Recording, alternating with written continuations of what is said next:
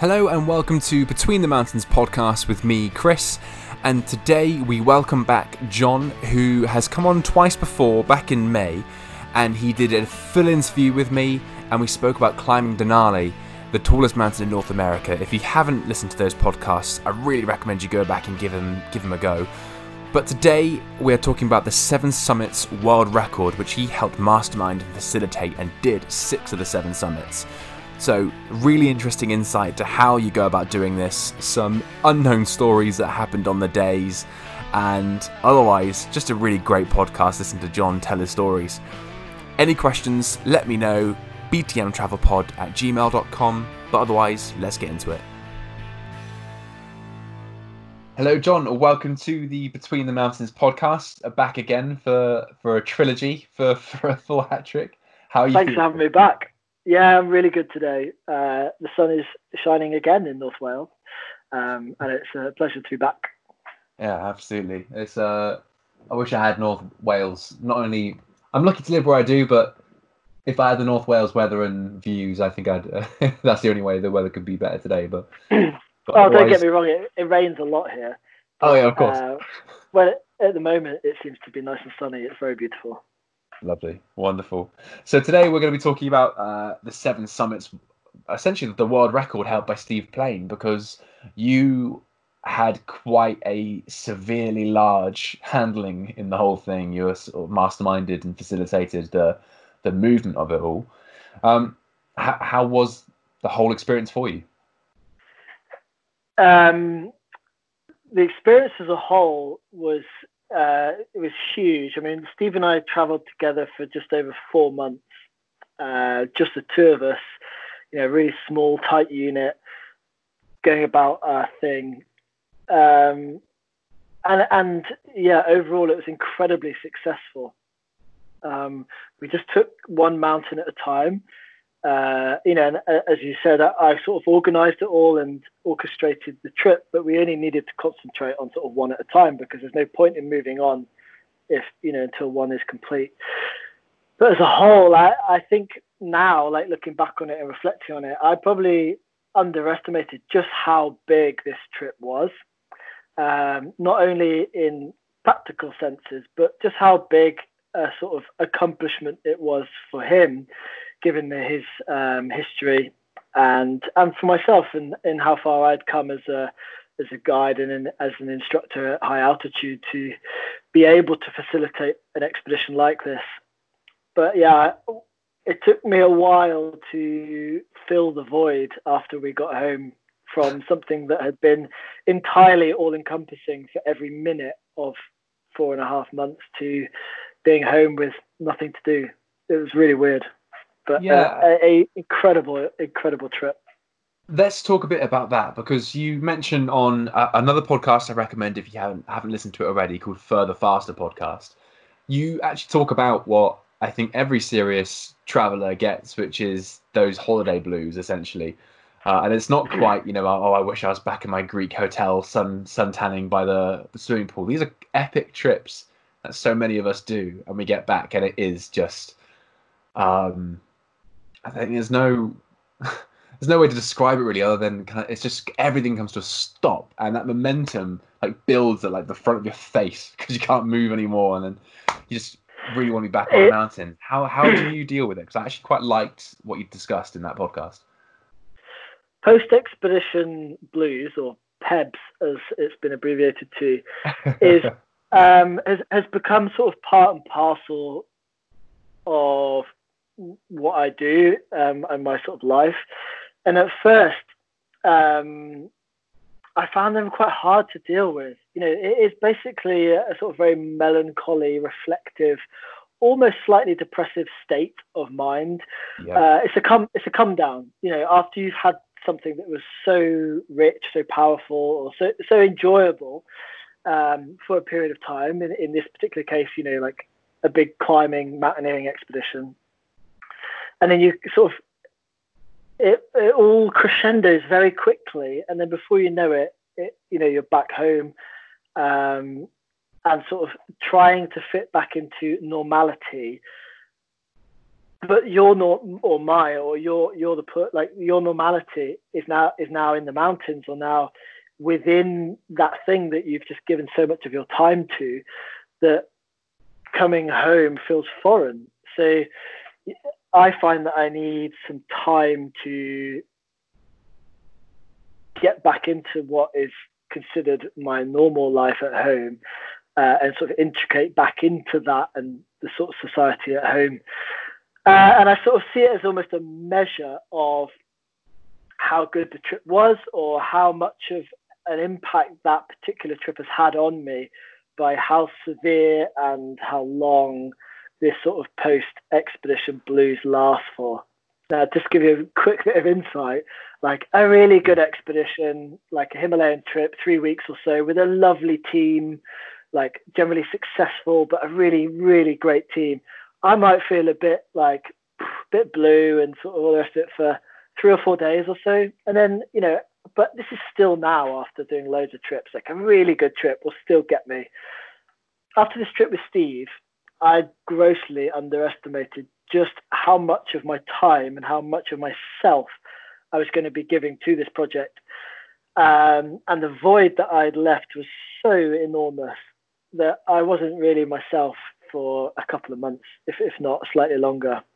Um, and in the end, I found that writing about it helped. Um, and specifically, I wrote an article that went into a beautiful publication called Sidetracked Magazine um, called Isolation, because that's kind of how you feel because nobody understands nobody. Like and Steve to be more harsh with it as well, nobody cares. Maybe maybe with the Seven Summit because they don't. I got back from a road trip to Norway. No, it's not climbing the seven summits of the world. But for me, that was escapism. It's it was ten days, three thousand miles, driving with my friend. We went to this festival. Uh, we met new people. I saw new landscapes, and I get back, and the office job I had, which I liked, I was just sat there thinking, like, what the hell am I doing? Like, like I'm putting so much effort into this. What is a man? I started questioning everything. Yeah, it's um. Yeah. Yeah, yeah you're hundred percent right, and I I don't think it's necessarily that they don't care, um, because um, I know that like my parents, for example, and some of my really good friends, they do care, yeah. you know, about about me and what I do and that I come back, but understandably, they don't really know how to explore a conversation about how I'm feeling or about what it's like now that I'm home because they, you know they're, they're not in that moment with me. We can't and, uh, relate, and, I guess. Yeah, it's, it, can't go. That must be like when I climbed K two or something. They can't do something like that, or or even on a smaller scale. Part of the reason I love doing this podcast is because you can talk to me about how great it feels to summit Everest. And I don't know what that feels like, but I know how great it is to travel and do these other things that I've done. So I'm actually really interested. Relatable. In in your way, you know, however you apply what you've achieved or what you've done. Yeah, I agree. But yeah. um, I've I've come to appreciate and understand that even like really good friends of mine who do similar things to what I do, because they're not in that state that minute, they've kind of not forgotten, but temporarily forgotten maybe what it feels like to be in a sort of post-expedition blue state. So, you know, even my friend up the road, I go and have a cup of tea, and I know that she she's felt like this before, but because she's not in it right then, it's difficult for her to really reach into that level of conversation and sort of talk about it. And I've actually learned that I don't mind, and and it makes it kind of special in a way because it's my experience. Um, you know, the, with Steve, yeah. with we, we we both fully understood how each other felt, even though we also realised that we felt different. Um, he was about the only person I could just send a message to saying, "Oh, life's crap, isn't it? like, can we, should we go back?" Um, but I do also know that you, you come out the other side stronger, and it just take and and there is light at the end of the tunnel. Uh, and you, you you come out better and stronger and more driven at the end. It's just that, and I know that because that's what happens every single time. Yeah. But sometimes it just takes longer to get to the end of the tunnel. And that's what I was. That's that is the summary of this little segment is what I wanted to get to, which was the the the part on that podcast where you said I actually now look forward to it because I know that the next one, the next thing I do is just going to be as epic. Yeah, yeah, yeah. Uh, and you have to, you can't hark back to trying to replicate something because it's they're all unique. Yeah. Uh, you know, sometimes people say, "What was the favorite trip you've ever done?" And it's kind of like it's the first time I've ever done anything. But that that in in the sort of main podcast that we did a while ago, um, you touched on very briefly about that Belize trip at the very beginning of all of this. That was mm. the the instigator, the the fuel on the fire that started everything, and that I can never replicate how special that trip was because that was the moment that everything came together, and I thought, yeah. this is what I'd like to do for the rest of my life. Yeah. I, I can't I don't want to, and I can't replicate that, and that's great because it means that every trip is its own and it's special. Yeah, perfect, perfect. So, so the seven summits. So you essentially facilitated and masterminded the whole thing. So let's talk just a bit quickly about the order. How did you go about choosing the order of the mountains? Yeah, good question. So uh, conventionally, the order would run from uh, Mount Vinson in Antarctica, and then it would finish with Denali in uh, late May, June. And then in between that, you would have the other five of Kilimanjaro, Denali, Elbrus, Everest, and Carstensz Pyramid or Kosciuszko, depending on which set of the seven summits you were doing, the Messner version or the Bass version. But in um, this case, we did both. We did both. There's wait, wait, we're on the journey of the podcast. You did both. That's just to clarify. um, yeah, we, the Steve, Steve and I. Um, so we had the bookends, but um, a few years before, uh, a very, very strong Polish climber uh, decided he would pull Denali inside before Everest and do it sort of late winter. And, by, and he was successful in managing to do that against all the odds, and then went to Everest a bit later and summited towards the end of the season and chopped off a reasonable amount of time. Um, and by doing that, sort of, you know, opened up a new possibility. So when Steve first approached me about it, I wasn't actually completely aware about how this um, Polish gentleman had achieved sort of beating the record. And then I, you know, I started looking into it, and Steve said, "Well, we're going to have to do Denali, you know, before Everest. I was like, well, that's out of season. No one does that.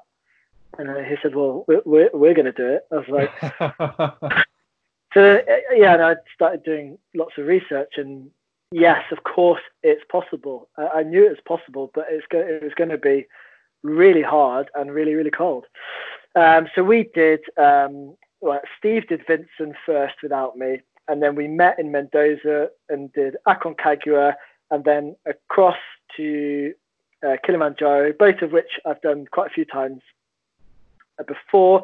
And then we went to Carstensz Pyramid, which is an amazing Malaysia. It's on the uh, uh, it's not Papua New Guinea, West Papua. Uh, it's on the southwest coast of West Papua. It's amazing, absolutely amazing. Um, and I'd never been there before, so that was a really special trip for me as well to go somewhere new. And then we actually had like a two week mini break in the middle where we went to Australia, where Steve's from. And whilst we sort of had a rest and recuperated, we also, Steve and his uh, parents' involvement with the Rotary Club organised a charity climb of Kosciuszko, which is the highest peak in Australia. Um, and then we saddled up again and flew across to Elbrus for a midwinter ascent of Elbrus, which gets done very rarely as well. That was a February ascent. We were the only people on the mountain, and it was bullet cold. It was freezing, but blue sky. It's amazing. The photos are incredible. Yeah, they were so good, and it was heartbreaking because I love skiing, especially sort of off-piste powder skiing. Uh, and at the bottom of the south side of Elbrus is actually a, a ski resort. Uh, it's pretty famous for free ride skiing uh, and ski touring, and we basically were queuing up with all these skiers and uh, free ride skiers and stuff to get on the ski lift to go up onto the mountain, but without skis, uh, but with like our big packs, all our mountaineering climbing kit and everything. and I was just like, oh no, this this is so wrong. Like I need my skis. Where are my skis? um, unfortunately, Steve doesn't ski, so you know if he did, we would have considered taking them. Um, but no, you know we didn't want to be distracted. And then uh, six across to Denali, and then as soon as we were finished, we headed to Kathmandu. Perfect, perfect. Yeah. So that was the order then, and um, and, and just just to clarify, what were the reasons for putting Denali in the middle? Was that just to get Everest as a last final point, or? No, so um, with the bookends um, fixed, and by that I mean Vinson at the start and then Everest at the end. Yeah. They're sort of fixed entities, and then you can do what you want with the other five. Okay. So okay. we obviously put them in an order that would make them the best possible time to go within that time frame. So Kilimanjaro you could do any time. Elbrus I've, I've done 14 or 15 times and I was quite happy that if we went when it was winter, as long as we had weather that was okay, then we'd be fine. Yeah. Uh, Pyramid you can do whenever the, ever you want, but it might be raining, but that's okay. It's it's rock climbing. Uh, a grade that would be fine if it was raining. Um, and then Denali was the one that we needed to have at the best possible time. So we weren't going to do it in season, but we might. There's no point in making it any harder than it was inevitably going to be. So we put it as close to Everest as we could. And then, so basically, we had like the two bookends with Denali tucked in just before Everest, and then the other four. We actually had ample time to just enjoy those, take our time, and not have to worry. And we squeezed in a two-week rest in Australia halfway through. nice. yeah. Did uh, did Steve get back out on the surf? Did he? Uh, I think he's been back he... in the sea and back in the surf. Yeah. Yeah, because those sort of events either uh, what what Steve went through uh, either say no no more surf or or you just go back and understand it as a as a one off. Steve's an incredible guy. He's not only the fittest, uh, physically fittest person I've ever met by miles he's also incredibly determined um, and quite logical uh, and sort of and very practical. So I'm sure he would have taken that situation and sort of looked at it and just been rational about it and known that it was a pretty freak accident and incredibly unfortunate. And he was obviously very fortunate with the result, but I don't think it's prevented him from uh, getting back into the sea and enjoying the ocean. He lives in Perth, so he's yeah. it's, it's almost mandatory. yeah, as much absolutely. as churches for Christians, so as for Australians. it seems that way. Yeah. Um. So, I, I don't think we need to go into uh, each mountain camp by camp. Um, as much as I'm itching to do so. Um, we can save them for other episodes. And if you're listening as well, and if, you, and if you've done it these mountains, maybe you too, feel free to email in btmtravelpod at gmail.com if you wanted to come on and chat. But just running mountain by mountain, I suppose we sort of almost as a check off talk about the highlights and, and what happened and how you went about doing it. And certainly if you get to Kilimanjaro, where you yourself have done, uh, as of today, uh, over 30 climbs, if there's no dramas, we can just move on to the next one. But, um, oh, there's, there's, there's good little bits about all the all of the, the peaks because we did them all slightly unconventionally because it's Steve. And it, uh, uh, uh and what the reason this is sort of misunderstood in, in the fact that it's a speed record is that the, we didn't do anything fast. All we did was climb this. I say all. What we managed to achieve was to climb the seven mountains in very normal order, uh, without any additional risks or um, unnecessary sort of time restraints, but just did them sort of back to back. Yeah. I mean, in theory, if there was no restraints on seasons, you could squash them into like a month or, or maybe two months or something. Mm. But we didn't rush any of the individual mountains. It was just that we did them all back to back. Yeah, you sent the kit straight to the next place, essentially. Yeah, we just you know so to Steve climbed Vinson um, with ALE, who sort of manage all of the logistics and expeditions in Antarctica, and then we met in Mendoza and set off um, on Aconcagua together, and we had a normal itinerary that I would take with uh, my normal client groups. Um, but because it's just the two of us, we could play it totally by ear and be completely flexible. As it was, Steve being super strong and uh, and myself, you know, reasonably experienced at high altitude, we were able to push through the itinerary incredibly quickly, whilst you know listening to our bodies and making sensible decisions. And eight days later, we'd been to the summit and we were back in Mendoza. um, not many people know this, but we actually then had uh, almost 10 days before our flight to Kilimanjaro. Um, and, and as we still, you know, as, there's no rush between any of the mountains in the middle section, Steve wasn't asked me if he thought, do we need to sort of bring everything forward and rush through to Kilian? I was like, no, not at all. We've got plenty of time.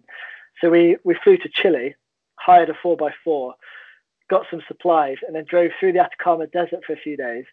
Um, wow, really? And, yeah, it was amazing. And then made an attempt on the second highest mountain in South America called Ojos del Salado.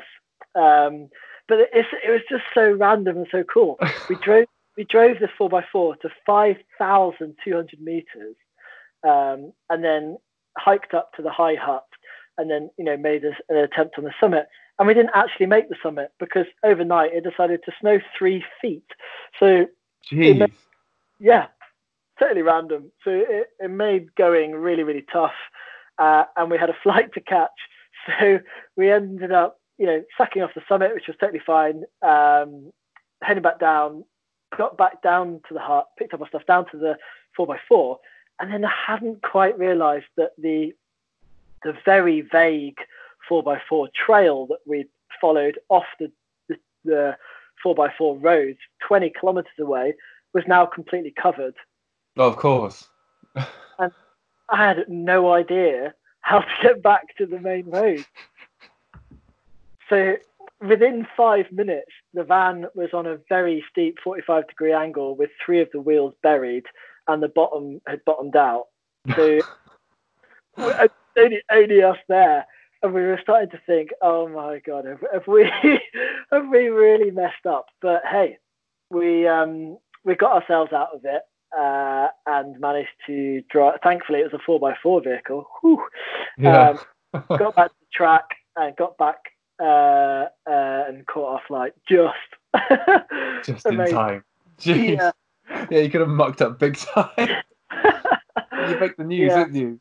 World record attempt ruined because it gets stuck Aconcagua was Aconcagua was really cool, really really cool. We were able to pull out some really big days, move really efficiently on the mountain, um, and get our relationship off to a really good start. Because uh, although I knew Steve a little bit, I, I didn't know him that well.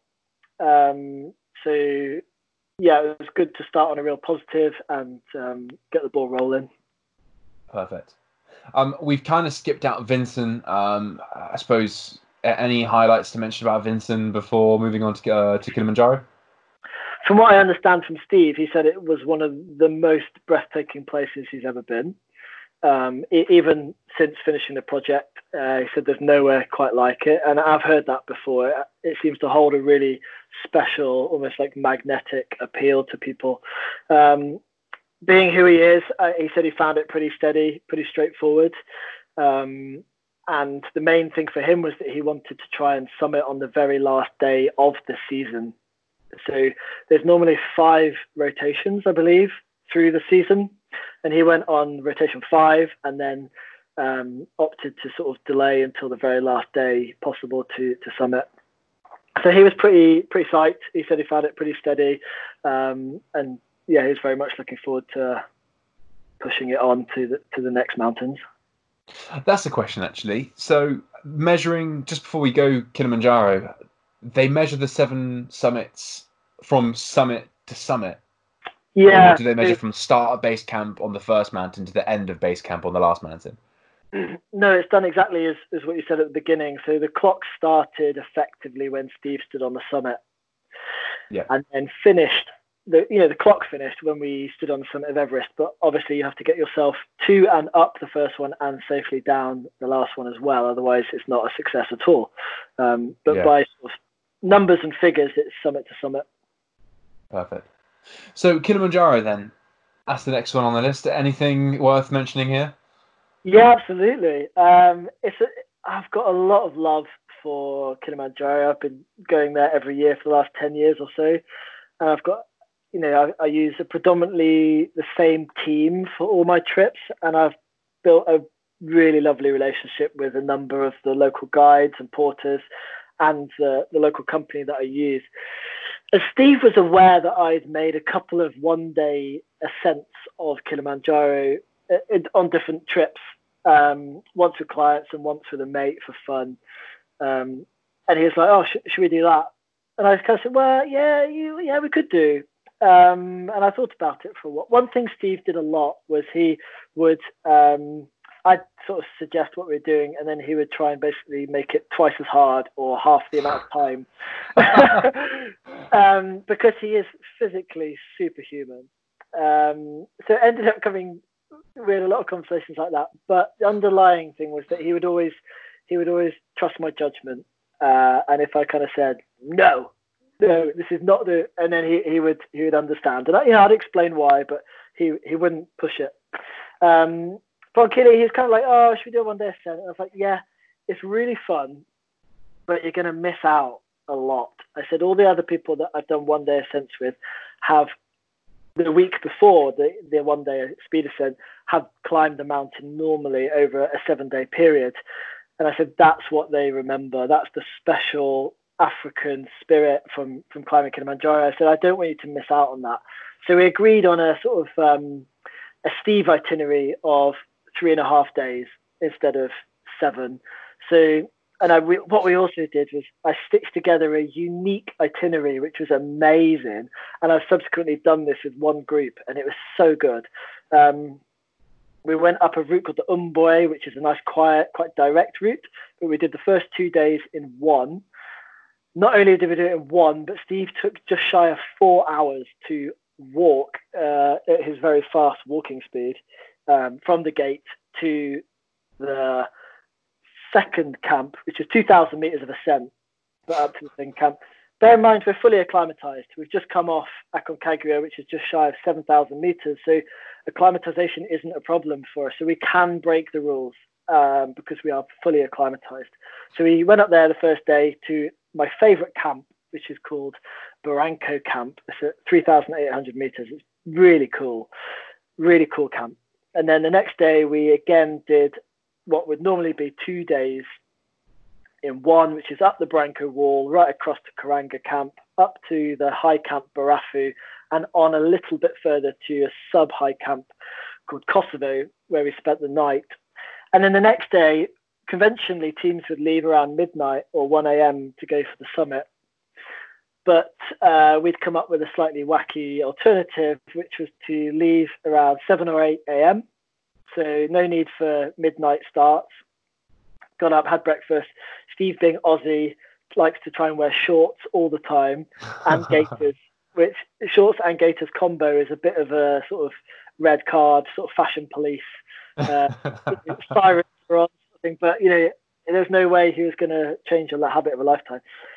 So we left around 8 a.m., summited three or four hours later. Um, and then we played Connect Four on the summit for an hour or so. And then we decided um, we'd spoken to uh, the skeleton crew that were, were coming along with us. We, you know, park regulations say that you have to employ some local crew. So we did have a few with us. Yeah. And then we spent a, we spent a night in the crater. So we just descended halfway, half an hour off the back of the mountain down into the crater, where a couple of our crew had come up as well. Um, and you know, just had a really basic little camp and some food together. There's like five of us. Um, and Steve and I spent the afternoon wandering around the whole of the crater rim and looking in the ash pit. Super cool. And then to finish the next morning, we got up at five, walked the 45 minutes back to the summit, um, watched the sunrise, and then we ran from the summit all the way to the park gate in just over two and a half hours. And then we were back drink, drinking beers and uh, swimming in the swimming pool by lunchtime. It was really good. just, just casually. yeah. So um, I think that was a really good middle ground for for, the, for for Steve and myself. Like he got to experience what Kilimanjaro is all about, you know the singing, the dancing, and and everything. It's really special. The different um, montane levels that you go through from rainforest to shrubland to sort of desert to glacial alpine. You got to experience all of that without Yeah, rushing. you get four climates on the mountain, don't you? Uh, jungles. I want to say four or six from memory, but it's you who's done it. Yeah, I mean there's five or six. Yeah, That's nuts. it's always changing. That's nuts. So Kilimanjaro, yet another memorable, super happy, endorphin filled climb. Trip. Yeah. Uh, It's on- really funny when you when you're running down it. The the porters think you're you're bonkers because 99% of the time the the clients that that go, you know, they're pretty pretty goosed after the summit and they, they walk down feeling very happy, but you know, pretty slowly. And then there's me and Steve like flying down as fast as we could with our local or my local guide um, Julio uh, keeping up with us because he's super fast. And the porters were just like heckling and shouting and screaming, like all like good. And then they would try and you know they'd join in behind our little running train and run down. It was really good fun. That's actually worth mentioning. Uh, Another podcast, uh, I, I talk about it only because it's Kilimanjaro. So it's not that I've only ever listened to this one episode. I've listened to hundreds. But the Amateur Traveler podcast unusually did a uh, Kilimanjaro episode, and she said the same thing because because you're following the rules all the way up. But she said summit push normally on the normal itinerary on the Machame route. Uh, if Yeah. I'm saying it correctly. Um, is is pretty epic. It's a long day and then when you've got to walk back down again and uh and they were saying that you you meet people on the flight afterwards and they are just shot um so yeah actually from what i've heard i, I I believe they think you're bonkers for running down Yeah. But I tell you what, doesn't doesn't half um, give your ego a hell of a massage when you're, uh, you know, you get back to high camp and then you know change out of your sort of high clothes, put your trainers and shorts back on, have a little bit of lunch, and then start jogging off down the hill, and you're just overtaking everybody, yeah obviously, all the way down, uh, and you just hear comments like, "Oh, those guys are crazy," or you know, whatever. It's just, yeah it just it really massages your ego. It's yeah of course good. it does yeah yeah, it's really good. so after kilimanjaro we are off to uh, the uh, car 10 Yes, absolutely. Sorry, I was, I was being mean there. Over to no be West, me. Pa- I need to West, learn West Papua. Yeah, West Papua for uh, Carstensz Pyramid. So I was super excited about this one because Yeah, it was you were too. completely un, unknown to me. But you know, I'd done all the research and I'd uh, got the logistics all set up, and I was really pleasantly surprised. Um, you know, it's Indo- you, you first firstly you fly to Indonesia to Bali. That's where the the three or four main operators all live and operate from. And everything went like clockwork. I was kind of expecting to have to uh, pedal pretty hard to make this one work, just because of where it is and all the rest of it. Um, but it, it couldn't have been any better. Um, but actually, it almost scuppered our whole trip. So once you kind of sorted a few things, you then take a four-hour flight. This is how vast Indonesia is. A four-hour flight to West Papua, um, and from there you take a, short, very short, ten-minute helicopter ride up to the base camp for uh, Carstensz Pyramid. You used to be able to walk in through the jungle, which sounded amazing, but um, you do pass through some tribal territories, and sometimes it's not appropriate to go through. And at that point, it, it wasn't. Um, so we had to go for the what's now the sort of normal way, which is to take the helicopter in. Unfortunately, the mountain is absolutely adjacent to the world's largest gold mine called Freeport.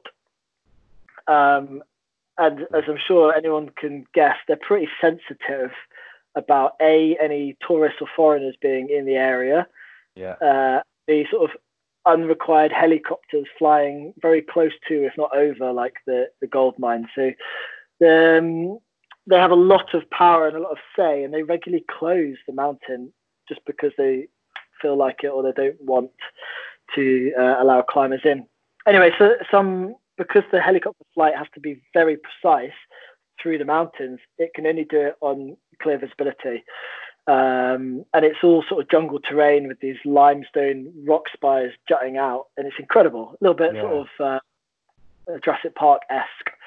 Um, and there'd been a, a, bad weather for six or seven days, and there were a team, there were a couple of teams in at base camp who were getting to sort of desperately low uh, and sort of semi-dangerous states of uh, sort of food supplies, and they planned to be there for three or four days, and they were there for like ten days or more.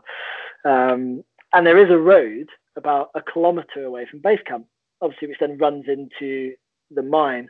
So it, yes, in the worst worst case scenario, they can they can drive up and you know they can get you. But if you if you have to ask the mine's permission, they'll almost indefinitely shut the mountain because they don't want to do this. Mm. So we were sat for three or four days. We went to the airport, sat there, nothing happened. Went back to the hotel. Went to the airport. Went back to the hotel, and I could you know start to feel this whole project slipping out of our grasp. And we were thinking, right, okay, so if we pull forward you know, Elbrus, could we then come back here and have another go? You know, we started considering plan A, B, yeah. C, and then thankfully, like it was getting pretty critical because there were some big teams on the mountain. There were two teams on the mountain with like seven clients or eight clients, and they'd just run out of food completely. Thankfully, the weather cleared and they could get in with the helicopters and get everybody out without having to cause a fuss to the mine. And then we went in the next day. Perfect. The climb's really steady. It's really cool. Um, you basically just camp. At, it's it's the shortest of all the mountains. It's 4,884 meters, so just a fraction higher than Mont Blanc. Um, it's the shortest of the seven summits, but it's uh, immediately technical from about 10 minutes from base camp. You're straight into technical rock. Uh, it would all be graded sort of rock climbing if it was in the UK. Uh, but it's super, super sharp, um, really grippy limestone. Um, so we, you know, even though it's quite warm, you know, wore gloves and long trousers because it just really ripped you to pieces. But it was brilliant. It was really cool. And and right towards the top, there's this um, gap which would be really challenging to get across. Um, and somewhere in the past, somebody uh, has obviously gone across, and they've they've put in place a, a metal wire. Uh, and there's actually now two or three metal wires. So you have to walk across this sort of 20 meter gap on sort of a one centimeter metal wire. You clip yourself in. Yeah. But that, it's a really, really famous like photograph. It's really, really cool. Kind of epic. Then, yeah, yeah, totally epic. And then up to the summit.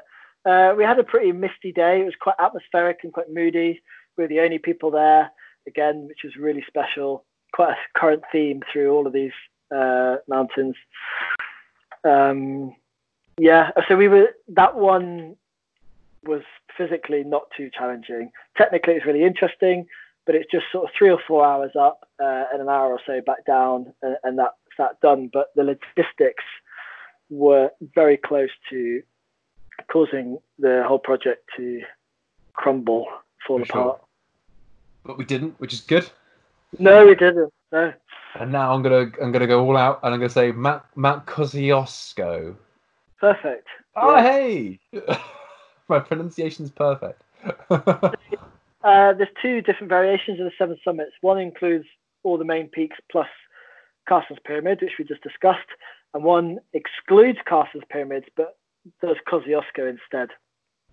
So at times when Carstensz Pyramid is closed, I guess people would do Kosciuszko. Now, to be quite honest, Kosciuszko is really like a family walk. Um, it's very beautiful. It's in the south east of uh, Australia. Um, but the main reason we did it was because uh, for Steve, he was obviously chasing this record, and um, he'd registered an interest with the Guinness World Record book, and they said um, that they had to effectively do all eight so that there was no discrepancy in completing the seven summits. So even though it's called the seven summits, the actual Guinness World Record is all based on having completed the eight of them. Mm. Uh, and it's kind of a given. The Kosciuszko, it must be a real pain for people that wouldn't have otherwise wanted to go to Australia because Australia is miles and miles from anywhere. Um, yeah. And it would have been quite an expensive, uh, time-consuming additional leg to do if you didn't want to. But we had it all planned in anyway, so it was it was really fun. Perfect. Perfect. Um, moving on to Elbrus then. So Elbrus is a really cool mountain. It's uh, in the southwest of Russia on the border with Georgia in the Caucasus mountain range. And the Caucasus are amazing. They're really there's a lot of history within the Caucasus and sort of British exploratory climbing back in sort of 70s and 80s. It's it's really really cool. Um, it's a bit like the European Alps, but actually quite a few of their peaks do go over 5,000 meters.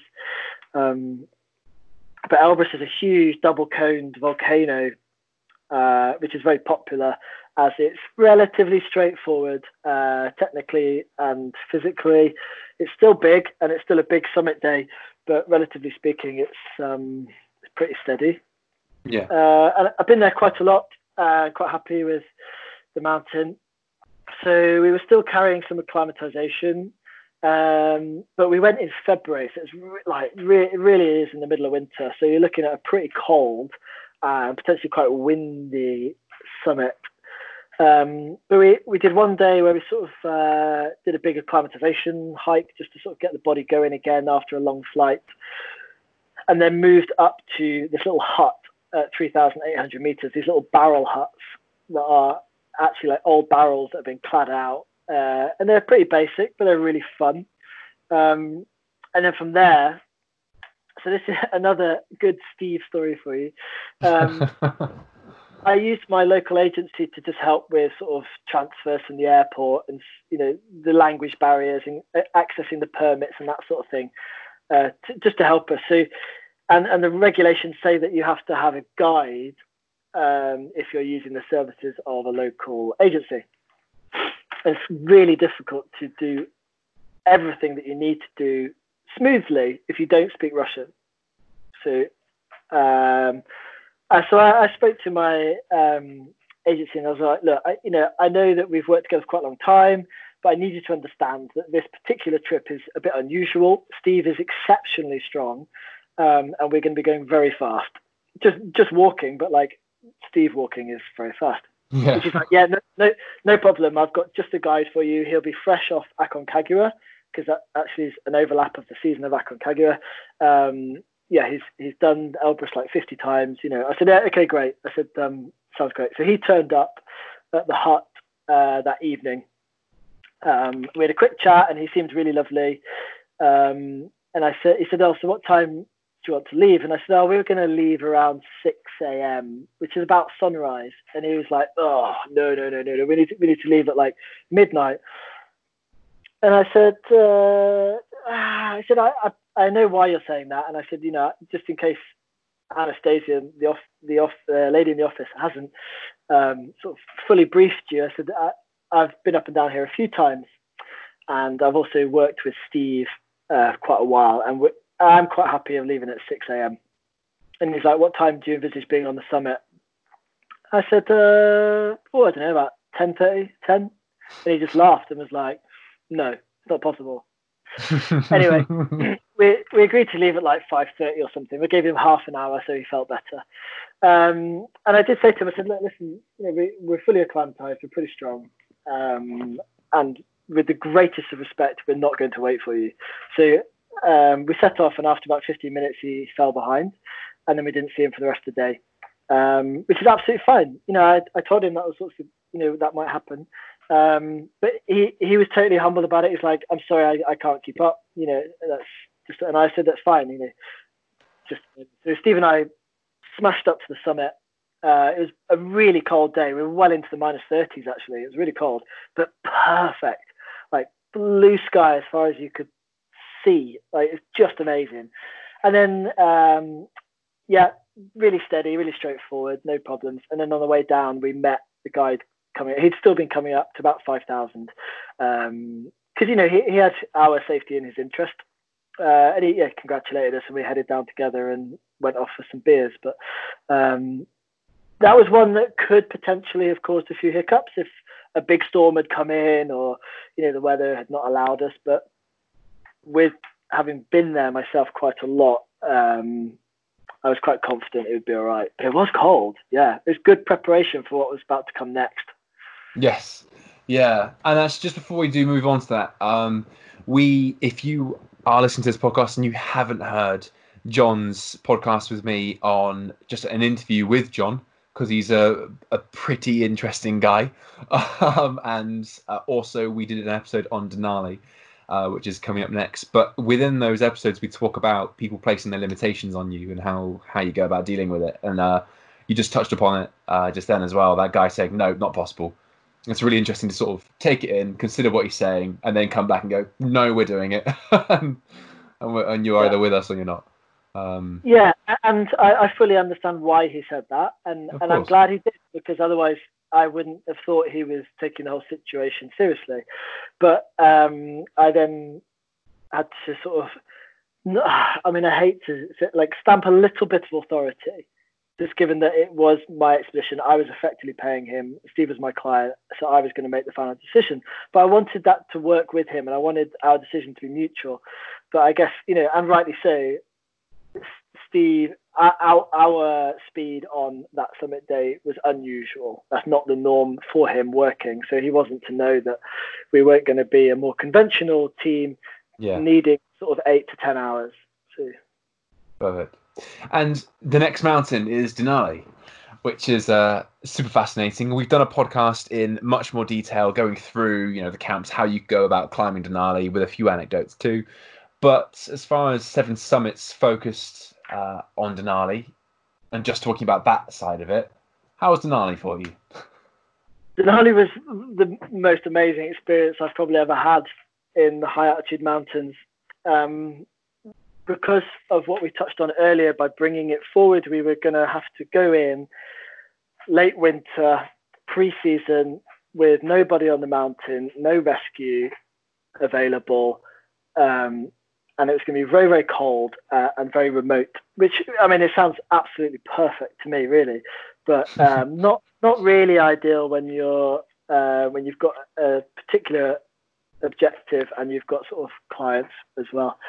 Um, but yeah, we we got into within early March into Anchorage and spent a few days getting additional bits of kit, like uh, we needed sort of 900 feet of rope to fix on the head wall, and uh, arranging all our food uh, and all that sort of stuff.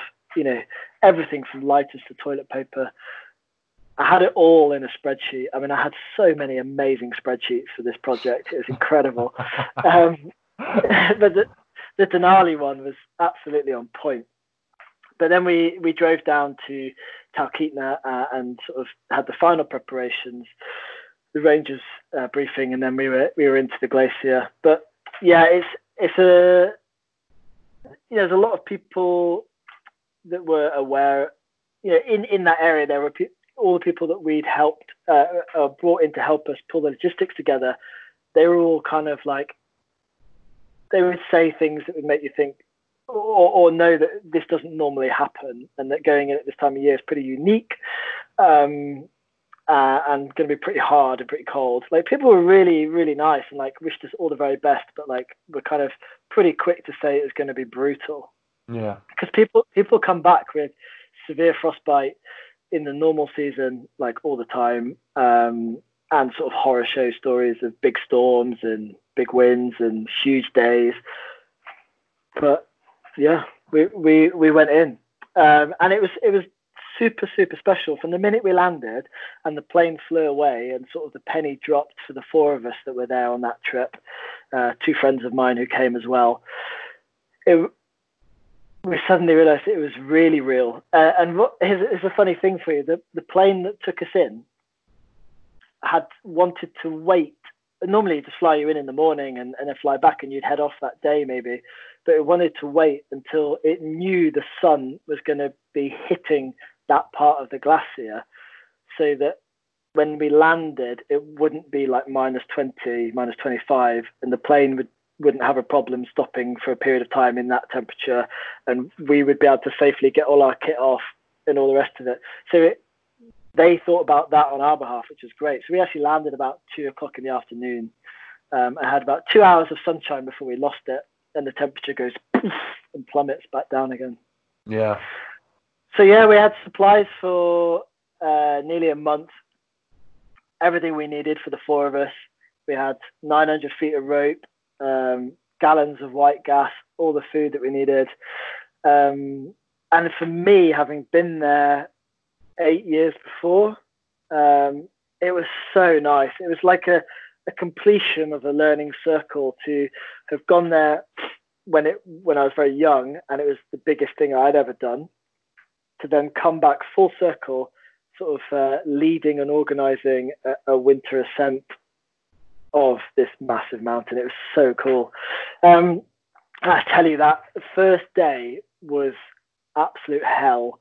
So because it was going to be winter, the lower half of the mountain was probably going to have quite a lot of snow left on it. So it would make traveling quite arduous and quite slow if you're just using your feet. So you post hole through up to your knees or your waist through deep snow. So you need some mode of transport. So either skis, which would have been my preferred choice, or uh, snowshoes. So um, as two of the team, Steve, one of them, and another guy didn't ski, we had to go for snowshoes. Um, I've used snowshoes a little bit, but I don't really like them that much, and I, and I find them really annoying.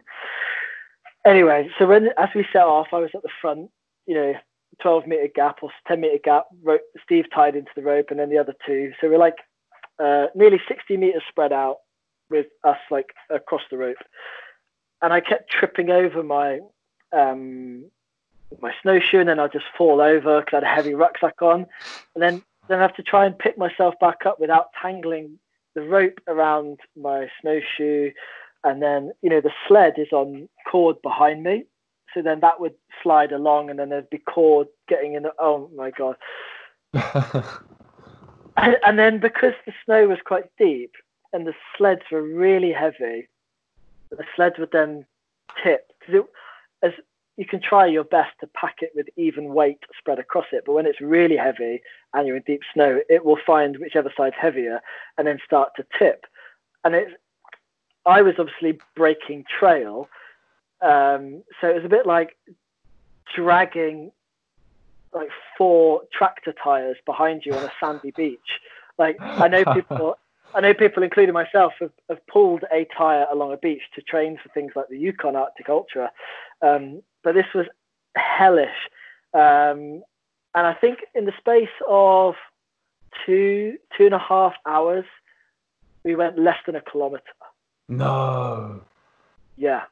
So every foot, every foot I was putting in would go down like a foot or so deep, and then I'd you know stamp my way through. That was okay. Lots of use of my walking poles, and then every now and then my sled would roll and turn and flip itself upside down, and and then I'd have to like back walk, trying not to trip over the rope. Yeah, so I I shouted my my way to like try and not take this out on anybody was basically just to scream um, profanity at my sledge and stupid snowshoes on my feet. you'll, be you'll be delighted to know once we came off the sort of the side glacier of the Kahiltna where they drop you, and we'd ended up onto the main big glacier, and it was a bit more uniform, and we are actually going uphill. Um, life became substantially easier, but it was still hard work, really hard work. And then we started doing the sort of cache and carry, where we take half the kit and then come back, and then the next day move the rest of the kit, and that made it all much easier as well. We were just trying to be potentially a little ambitious, setting off with everything when we actually had more kit than you would normally have in a normal trip because we had the extra rope and extra food and yeah and bobs. And let's briefly talk about the summit as well. Uh, your summit push for the seven summits, which uh, is uh, it's a little story that I think I could hear over and over again. Honestly, it, it's it's just epic. I think it's such a good day that. So we got into the camp four and established ourselves, and that that was our like there was nothing else to think about or focus about until we'd reached sort of Camp Four. Um, and then as we arrived, a huge storm came in. Um, it was massive, and we built these walls like a prison around our two little tents, um, higher than the height of our tents, about two foot wide, these huge ice blocks that we cut with saws Uh, we had like snow saws. You cut them out and you build these big walls um, around your tent. We were very proud of what we'd uh, built, and then we we give or take we didn't get out of the tents for like three days. It's just an unrelenting storm of 100 kilometer plus winds just smashing into us day and night for like three days. Um, and every now and then you'd have to go outside to rebuild the walls or, you know, to see how things are going. And I was just like, I don't, I said to Steve, I, don't know if we're going to even get the chance to try and summit. Um, and I was getting weather forecasts coming in. I had a, a device called a Garmin InReach, which is two-way comms in texting. I also had a sat phone as well, but it was quite expensive. So I was getting uh, a really, I was paying for a forecast from one of the Everest forecasters to forecast specifically for that side of Denali, basically. Um, and my dad to look at all of the sort of free accessible forecasts on the internet, sort of amalgamate them all and send me the bigger picture. And I was just looking at it going, oh my God, this we might we might not get the chance to to do this. How is this possible? So you know, we back counted all our food, and we had like four days available to be where we were or higher, and we could stretch that into five, maybe six days. Um, gas was okay as long as we didn't do anything silly like knock it over or, or waste any. So it's just, yeah, kept looking, but we hadn't had a chance to make a camp five and we very soon realised that was never going to happen. We weren't going to be able to do that. Yeah. So when it came round to it, it looked like there was going to be a small weather window of roughly 24 hours, potentially like an eye of the storm type thing, or sort of one storm passes, next storm's coming in. But it was going to be at unconventional time. So from about you know early morning sunrise until for about 24 hours, the winds on the summit were going to abate, uh, and around sort of mid evening time in the middle of that 24 hour period, uh, it should be sort of lower than 20 kilometers an hour, which would be acceptable. Um, so yeah, Steve and I had no choice. We we discussed it, and you know, I, I tried to give him some. At, given his you know his performances on the other mountains, I tried to give him some realistic expectations of what was going to happen, and and they were actually not far from the truth. But my two friends who hadn't had the time to acclimatise to the upper mountain realised, you know, through, through the trip as well that they were not going to be able to sort of match the speed that Steve and I were going to try and go. Uh, and to, to pull out such a big day, it was going to be enormous. But um, yeah, it went really well. We set off out of the camp at 9 a.m. in the morning and the conditions were great. There was still cloud around, and there's still one of these beautiful lens clouds over the summit, a lenticular cloud, which um, means that there's quite strong winds up there. But as we climbed and as we watched it, it was getting smaller and smaller, and, and the edges were coming in. And then after about four or five hours, pretty much all the cloud had gone completely. So it's getting the, the weather was doing as it said it would, which was to continually improve for, through this period of time. Yeah. So we climbed the fixed lines pretty quickly that we'd fixed uh, ourselves uh, about five days before, which is an amazing day in its own right. Fixing on a steep headwall at 5,000 meters in Alaska was amazing. and then along the ridge, and we made it into the site of Camp 5 in about four, four and a half hours.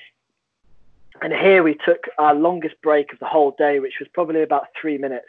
And during this three minutes, during the three minutes, we both put our down suits on because by this time it was like early afternoon, and we knew that we what was coming next. We were heading into the evening and into more serious terrain. So we thought, right, we could get our down suits on now while we're stood in a flat, safe place.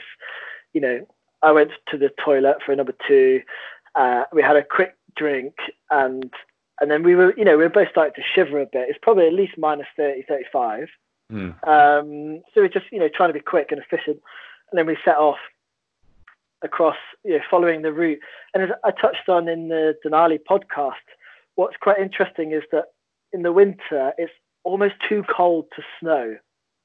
Right? So it, you don't get these big snow dumps when it's minus 40, minus 50, but you do get these strong winds and they rip the mountain. The, the upper mountain can get very bare the sort of quite quite hard neve and icy patches.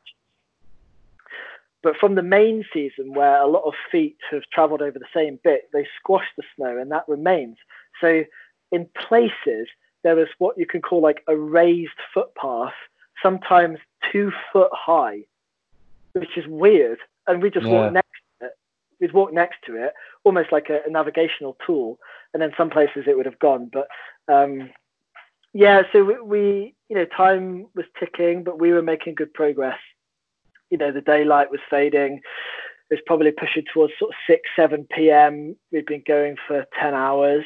Um, we were both very aware of our position. You know, we're in an incredibly fragile place. Like everything was fine, but if the smallest thing went wrong, like a crampon snapped or you know, a twisted ankle, it would be probably catastrophic.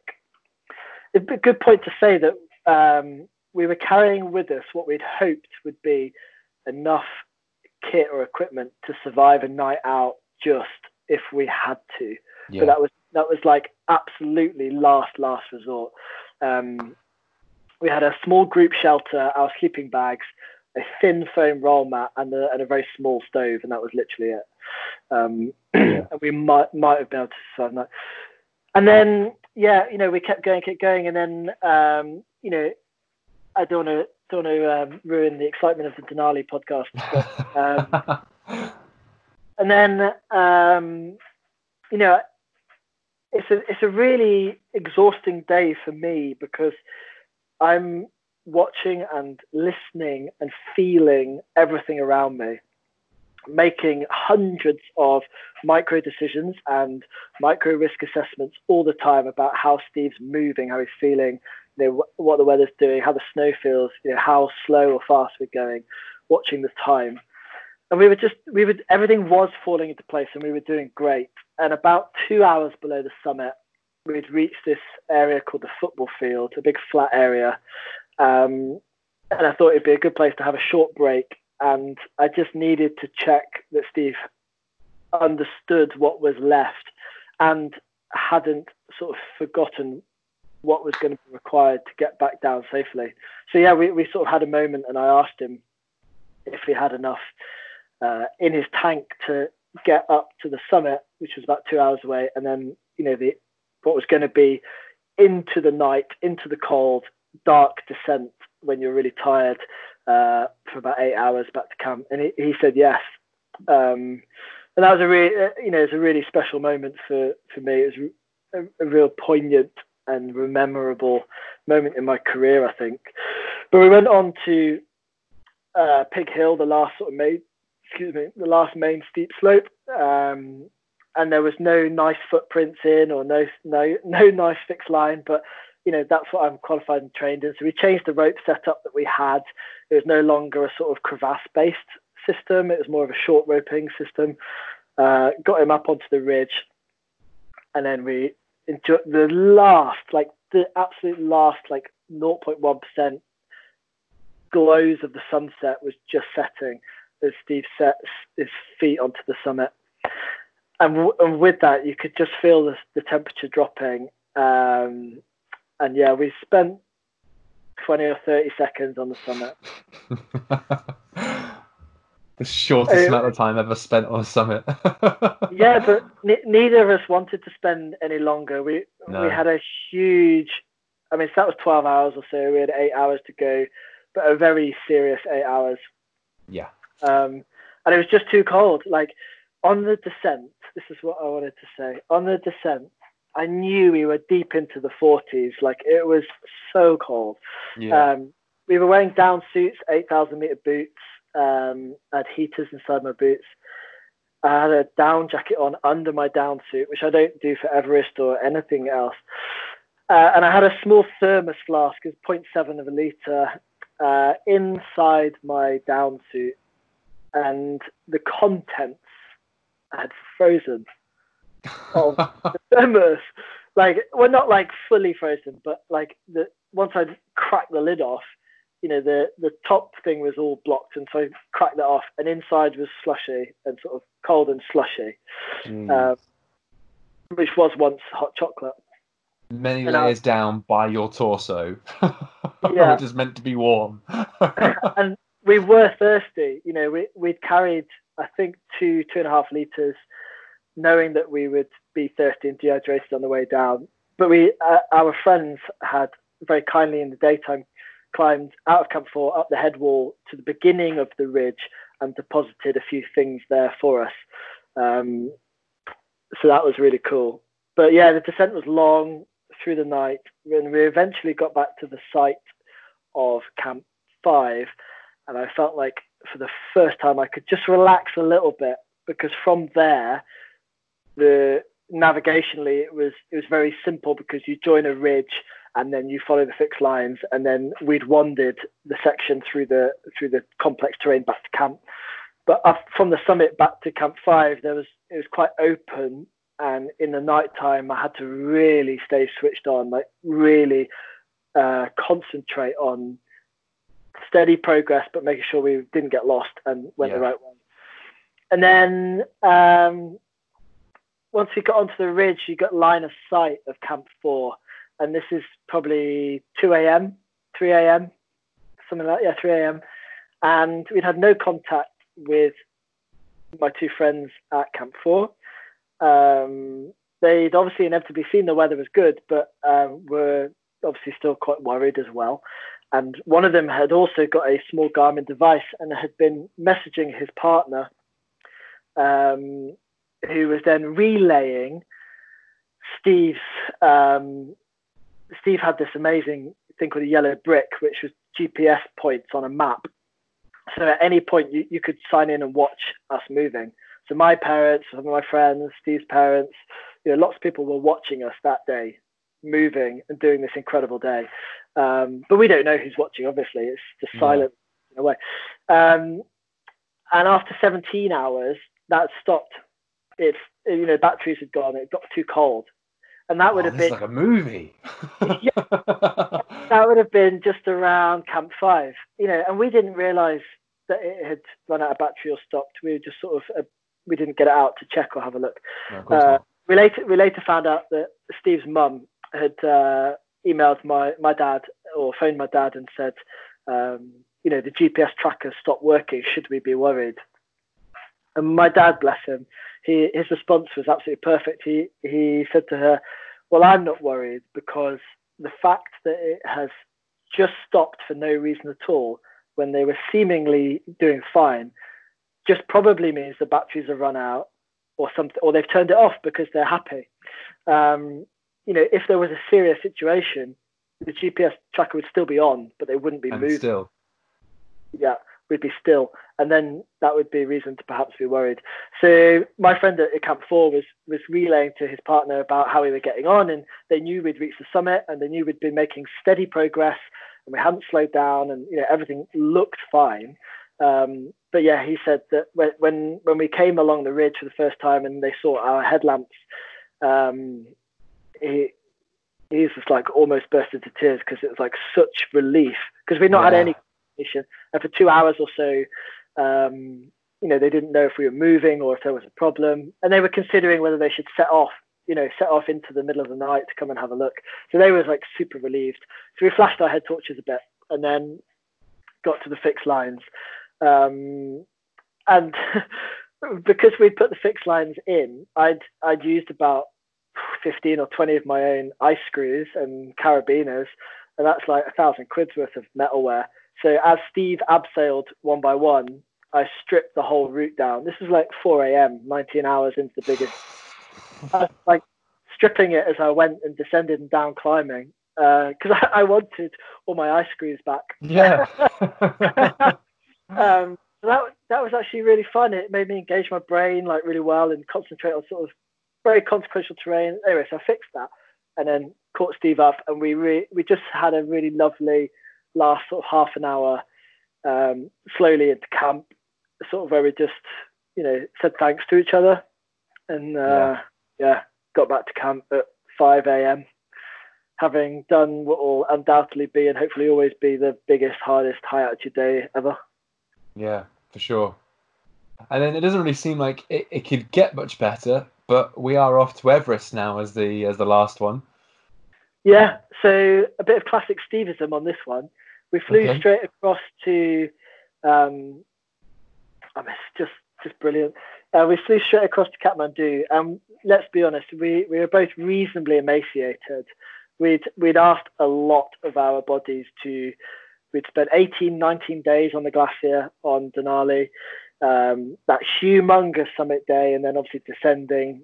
You know, I'd lost tons of weight, as had Steve. So we we checked ourselves into a nice hotel in Kathmandu and had five days of literally doing nothing other than eating and sleeping yeah. and sort of just resting and recuperating. Yeah, and then bodies need it. Carb up, get protein, recover. I, I said, to, you know, Steve probably would have had one or two days and then gone in, and I was like, I need it, and I'm telling you that you need it. Like, we need to not ruin this Everest expedition by going in wasted. And we didn't need to. We didn't because we were acclimatized to a degree. We didn't need to. Anyway, about five or six days in, we flew to Lukla, and a normal base camp trek is ten or twelve days. Steve and I, uh, being fully acclimatized, and given that Steve walks at 100 miles an hour, we arrived in the afternoon on day three to base camp, which is fine. Like the distances aren't that bad, but normally when you're going in, you're acclimatizing as you go. So we just did three big days and got in. Um, yeah. So that, you know that's where we can save days on the itinerary. You know, it was really cool. And then we had the puja, like the the ceremony with all of the. the we, we, I basically bolted onto the side of a bigger expedition company, so we could just get two permit places and some basic logistics, and then we we would do our stuff own stuff on the mountain. Uh, so we went for uh, a rotation. Steve had actually been on Lhotse before; he'd summited Lhotse, so he knew how the whole operation works. Because the only difference between Lhotse and Everest is at Camp Three on Lhotse, you split. Yeah. So right to Lhotse, left to Everest. It's like one and a half days different. Um, so we did a rotation up through the icefall to go and check it all out and get some of our kit up onto the mountain, just straight up to Camp Two. Um, fantastic. It was really nice to be back because I hadn't been on the south side since 2013. This was 2018. Um, and then we got wind that some people were going to try and climb Nuptse, uh, which is a peak just to the right. So you've got Everest on the left, Lhotse in the middle, and Nuptse on the right that make what's dubbed Triple Crown. Um, and we'd actually once we'd done Denali, Steve and I had a little chat, and he said, "Let's get a Lhotse permit, and we'll do Lhotse as well." Everest and Lhotse together because he really enjoyed it a few years before, and he thought it'd be a nice thing for us to do if we had enough energy. Anyway, the the, the Nuptse thing came up, and we are like, "Wow, yeah, this would be so cool." But then I have to rein him in a little bit and be like, "Well, let's not ruin our chances on Everest. That's our number one." Um, but we went and discussed it, and you know, a few friends, including Adam Booth, who's climbed Everest before. I've been with him. He's he's a doctor and super super strong. And Tim Mosedale, that I discussed before in the other podcast. The four of us uh, managed to get onto the permit and joined forces with uh, a total Himalayan legend called Guy Cotter, who owns and runs Adventure Consultants, who's um, like the godfather of Himalayan high altitude climbing and he had a private client and some Sherpas. So it was a really s- strong, small team. Um, yeah, and we, you know, we established a, a, high camp at the bottom of Nuptse and, and went for it. And you know, it's a collective effort. You know, incredible effort by the two Sherpas out front, and then the rest are sort of breaking trail and, and fixing behind. Um, but for one reason or another, when we got to within about 200 meters of the summit, that would have been about 7,600 meters, uh, just 200 meters below the summit. The route pulls out from like a, a, ridge and onto an open face at sort of the perfect 38, 45 degree angle, and it was super loaded with heavy snow. Uh, and the risk to have gone onto those slopes would have almost indefinitely triggered some sort of catastrophic avalanches. Um, and it just didn't make any sense. So uh, we all turned back from that point. Yeah. But that was our acclimatization done.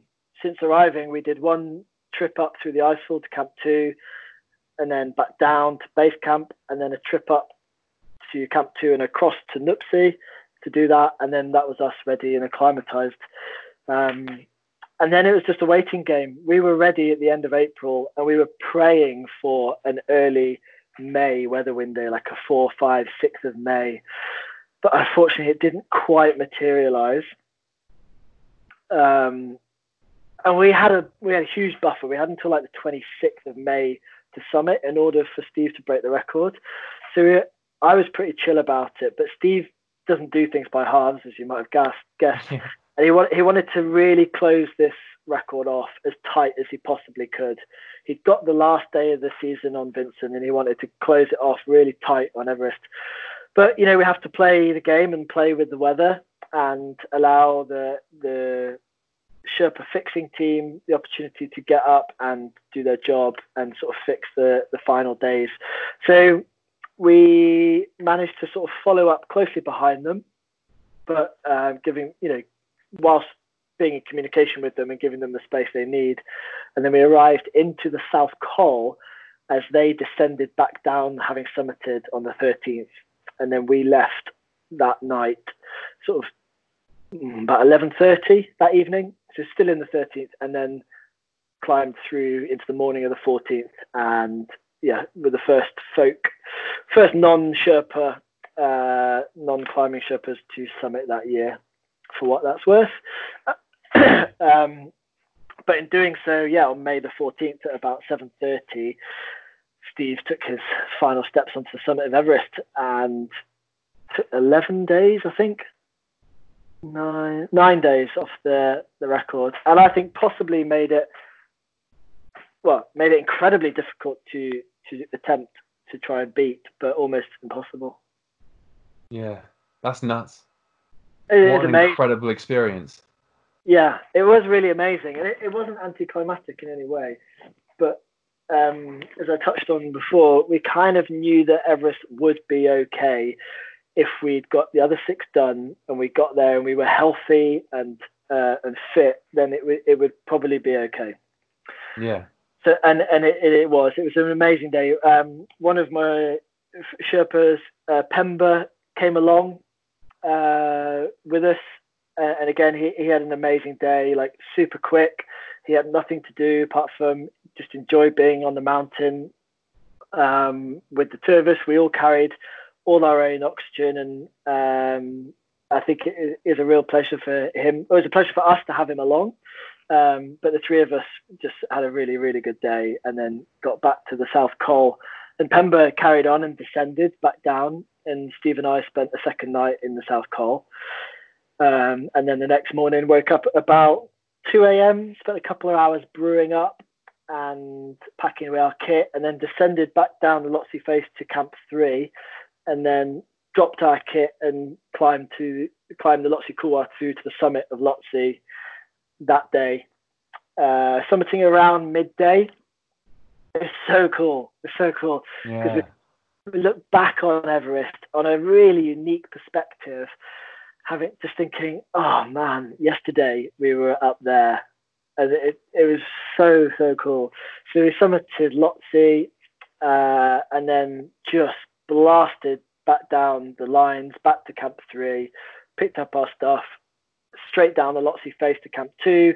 Met a couple of uh, met Tim Tim Mosedale, a couple of his clients coming up, some of our Sherpa friends who uh, work at Camp Two, and then carried on down to base camp. And um, by this time, we were getting pretty tired. I'd say we were reasonably tired. Lhotse's eight five, base camp's five three.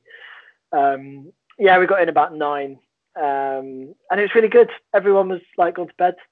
It was, um, uh, Tim actually was at base camp. Sorry, wasn't at camp two, um, and he stayed up and sort of welcomed us in. We had a little beer and uh, I think we had a quick game of uh, Connect Four. Um, um, yeah, he, he was delighted for us, but Steve and I were just, yeah, relieved and ecstatic and tired. Um, but yeah, it's just just totally epic. Really, really cool. yeah. A truly stunning experience. absolutely. So, before we move on to some wrap up questions, is there is there anything else you'd like to mention about the Seven Summits other than all the hidden gems you've mentioned and the funny stories and the risks? I, I um, think we may have covered everything. Uh, you know yeah, better I mean, than me. yeah, I mean we've done a whirlwind trip of the Seven Summits. Um, what what we tried to do was to do it as sort of um, as self sufficient and sort of simple and stripped back as we possibly could. Um, each of the mountains gets done uh, regularly with big sort of commercial teams, of which some some of the mountains I'm on myself. But it was it was a really unique experience for me, uh, and it was the it was the only way it would have worked for Steve, being that strong and that competent. There was no other way it could have worked other than for him to have a, a friend, you know, a guy like myself working one to one and just being able to be super flexible and move around the hill yeah. together. Um, and I, yeah, I'd just like to say, yeah, thanks again to Steve for, for that trip. It was, it was just a dream. It's a dream ticket for, for someone like me. And um, we didn't really argue once about anything. Yeah. And yeah, it's a credit to him that the whole trip was super successful. Perfect. Perfect. So we've um, we've spoken in previous podcasts that Denali holds quite a special place for you. Um, yeah. on on two different occasions. So, with that in mind, in regards to the seven summits, what would you say your favourite mountain was? And if it was Denali, then let's go second favourite. well, what one of the reasons why it's such such an amazing um, thing to uh, try and achieve, uh, even if it's over a lifetime or whenever. It's just that for obvious reasons, that all seven of them are completely different. Yeah. Culturally, historically, environmentally, they're all completely different. Of course, they have uh, similarities and parallels, but they're all really unique. Like deepest, darkest Russia is very unique, and you know the the local people that we met in West Papua were, you know, descendants of proper jungle tribal, you know, a long time back, perhaps some cannibalism, that type of thing. They were extraordinarily cool people, amazing. And then, of course, you've got the singing and the dancing and the and the lovely, lovely family that I know so well in Africa. So they're all pretty special. I think. Hmm. And you know the way Steve and I did them all was a bit unique on most of them. But I, I would probably still go back to say Kilimanjaro because of the itinerary that we did was completely unique. Um, sleeping in the crater is really special. And then we got a double summit, obviously, because we summited the afternoon before sleeping in the crater and then back up for the sunrise the next morning and then obviously running down. So that kind of mixed together everything that was great about all the mountains, really. Perfect. Perfect. So you spent a lot of time with new people, and we've discussed this in previous podcasts. You've mentioned it a couple of times today, but uh, what's what are good ways of spending your downtime and connecting with people from different languages and different cultures? Um. So I mean, yeah, uh, cards is a great one, and yeah. Uh, a particular favourite of mine is Monopoly Deal. Uh, I'm not sure if you're familiar with Monopoly Deal. Only that it was your favourite in the middle of 2019 on the Further Faster podcast as well. Yeah, it's brilliant. so that still reigns, reigns highest, is it? Yeah, that gets played a lot. And uh, another uh, favourite of mine is a, a, dice game called Perudo, which is uh, you can have up to well six players, uh, you know, five dice each. You can have less players if you want. You just discard players, um, and it's a game of bluff basically, and you go higher and higher and higher until you get called out, um, and you lose you lose dice. It, it's it's really fun, and that seems to always go down really well on expeditions. Um, but the, one of the fun things that always passes the time is the the badmin points. So people get you know, we talked about this in the, the other podcast about really good personal admin. It's imperative. And then the opposite of that is obviously badmin. but we make light of it and and um, use it as learning all the time. Uh, and I, I keep a tally on my phone of all sorts of things. So like if someone vomits for any reason, they get a point in the vomit tally, or you know when we're playing Connect Four, I always keep a tally of every single win across everybody. So that all the card games, everything gets tallied up. So at the end, we have this really unique um, sort of fact fact tally. Yeah. Trip, like okay, so you know um, Pete won. You know the Connect Four tournament with 37 overall wins. You know, uh, and you know this many this many people did this and that, and it's really cool. But I think um, one of the best things for me about these big trips is the the space it gives you to just think, and often you know just spending some time sat watching, looking, observing, and soaking it all in is is one of my favorite ways to pass the time, and I, I really encourage people to do that as well. It's very easy yeah. to spend time on your phone. You know, a lot of these places you do actually still get phone signal you know, on Kilimanjaro and Aconcagua, you can still get phone signal or potentially Wi-Fi at some of the base tents. Um, and yeah, I fully appreciate that people need to and want to keep in touch with folk back home or, you know, uploading some pictures. That's great, but it is also the prime chance to not be glued to your phones and and technology, yeah, sure. and to to engage in the long last art of conversation, which um, I know we've had some great conversations today, yeah. but um, all too often these days we don't pick up the phone or don't meet people in real life and just converse.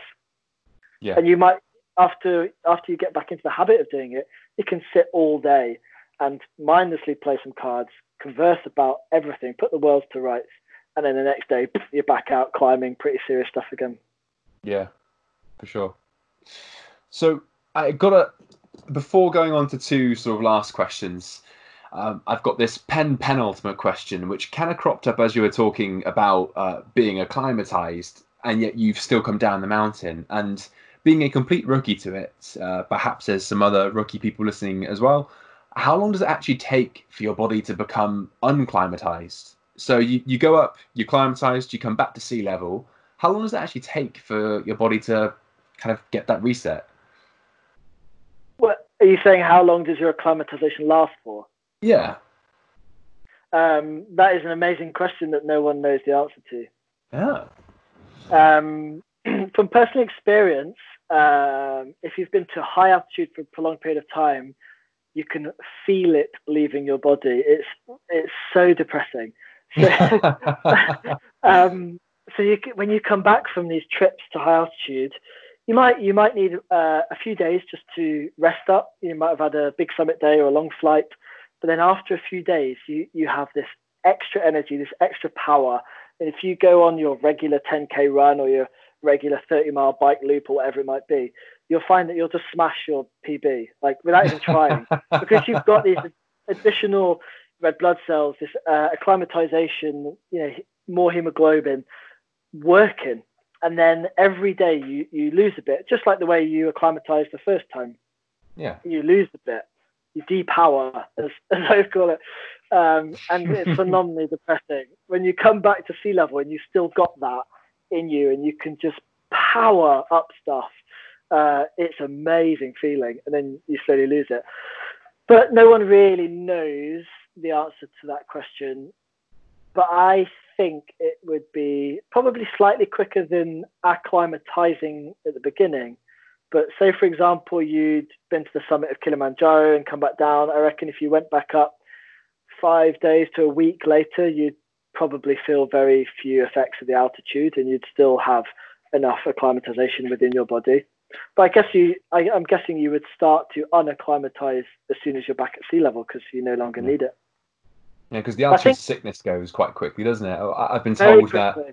It, yeah. it, I thought so. It's really weird. Someone I know simply took a cable car up a Swiss mountain to check out a town there, and said that she had an incredible headache, like sickeningly, yeah. and it was so odd that every meter she dropped down, she just felt better. It's not like she yeah. felt ill for the next day back at sea level. Like it just straight away comes back. Well, that's that's uh, like an altitude uh, air pressure kind of related headaches. Yeah. If you rush up and air pressure expands and you've got a banging headache, and then as soon as you go back down, and it Yeah. the opposite it expands, um, contracts, then yeah, it would, it would go really quickly. Uh, and off too often on these big mountains, if people are really sick and you know you, you turn them around or you recommend that they turn around and they turn back, they'll descend 200, 300, maybe 400 meters and then feel fine. And then they'll want to come back up. But you, you have to convince them that if they, well, if they did come back up, they would then feel really bad straight away again. They would. That's what always happens. But it's hard for them when they did feel a bit rubbish or you know, Yeah. really rubbish. And then within half an hour, they're down three, 400 meters and they feel so much better. Yeah. So that's a really positive thing. It's, um, it's good to know that. Yeah, and, and actually, in that in that situation, if you had all the time in the world, could it be a case where those people could just spend another day and then go back up those three, four hundred meters and beyond, or Yeah. sometimes is it more physiological based and that they just can't? Um, I'm a little. I, I'm personally of the same sort of opinion, like the film Ratatouille, that anybody can go to altitude. Um, I that think famous quote from Ratatouille, yeah. no, in Ratatouille, I'm sure he says anybody can cook. yeah, he uh, does, yeah.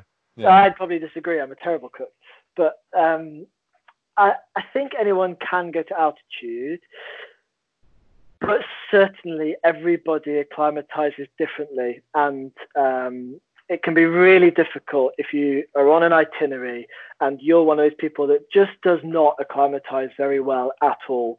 Um, you will acclimatize, of course, but the, you may just need so much longer that it just isn't fun, or it might just not be enough time in the itinerary, Yeah.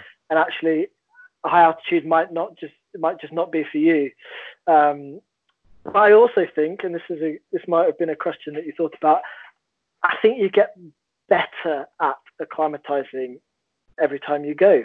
Um, Literally which going makes through my head right now, yeah. Yeah. which makes perfect sense because the more you do something, the better you become. You know, whatever it is, that's just learning. That's how we work.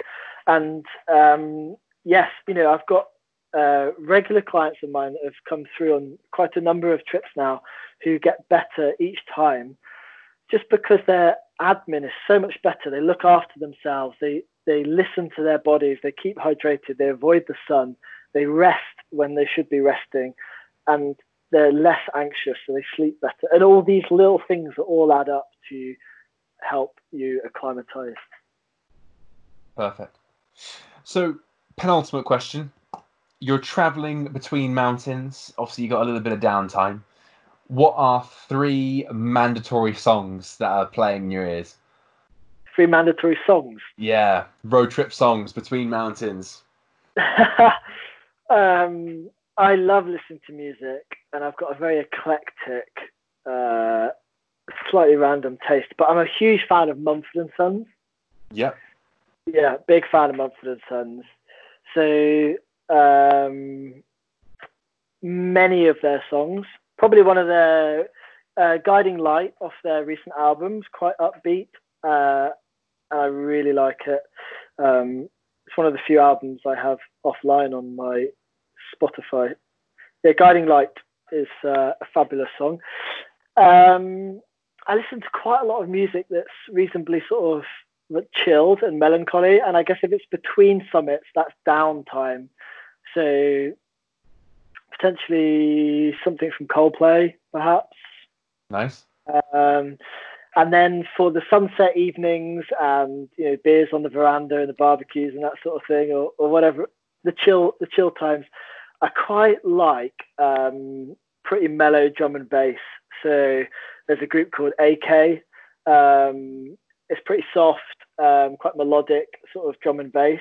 Very nice sort of background music. You don't get too psyched to like get on it and go out out, but yeah. it's, it's good. but Perfect. it's, it's it's good for sort of a pick you up. Yeah. Perfect. And then last question, and I ask this of everyone. Um, I I know what your answer is because think you something else. Yeah. Oh, Okay. So mention it because it's been that long since your initial interview and Denali's been uploaded. So mention it. But let's get a second one in there as well. So what are two moments you would relive on the seven summits uh, world record you helped um, help facilitate? Two moments I'd relive. I would relive, obviously, the moment that I allowed myself to realize that we were going to make it to the summit of Denali. Because that was like the pivotal point of the whole expedition. Even before we started, we knew it had come down to that decision. And that moment when I realized we would make it was really special. Uh, and I guess undoubtedly, it, it would have to be, um, you know, when on the summit of going towards the summit of Everest, we'd left um, the South Col last that evening by a good hour or so. And during the night, we'd overtaken everybody else that was going for the summit that day. There was about 30 people in total stretched, you know, not many. Um, and it's very easy to, to negotiate. And as we climbed out the top of the Hillary step, there was just a couple more people just ahead of us. And I felt reasonably bad, but I did just check. I said, Do you mind if we go ahead? And, you know, they obviously didn't mind at all. So as I went ahead with Steve, you know, it's just the two of us. Then I sort of stepped aside and unclipped and and took my camera out to video Steve stepping up.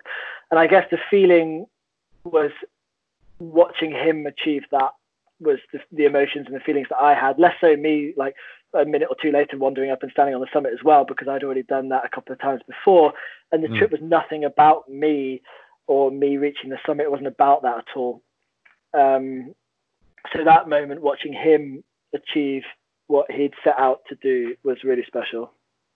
Perfect, and what a wholesome moment to relive as well. Not like. Uh not the not the massaging of the ego running down Kilimanjaro or or driving out between Aconcagua and Kilimanjaro. But um, no, not at all. wholesome moment I mean, of helping Steve do that. It's always good to have your massage egoed, uh, other way around, your ego massaged. But um, the the real special moments are yeah those ones where you can watch something happen as a result of your hard work and time. Yeah, for sure. Well, listen, thank you so much for coming on the podcast. It's been an absolute pleasure. Um, sorry, the background there, hello. Um, yeah, thank uh, you so much for coming on the podcast. It's been a total, total pleasure. And um, I'll see you in the next one, hopefully. Yeah, thanks very much. It's been really fun. Cheers. Cheers. Take care. What a fantastic chat with John. Just listening to him do his stuff, just everything he knows best, facilitating and masterminding the Seven Summits World Record, an incredible story, and so much they got up to around the summits themselves, which is quite fascinating for me.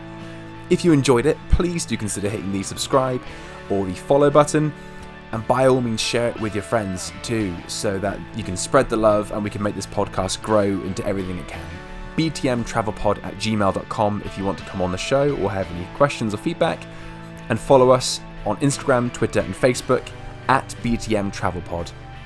I hope you enjoyed the episode. I hope to see you in the next one, and have a great day.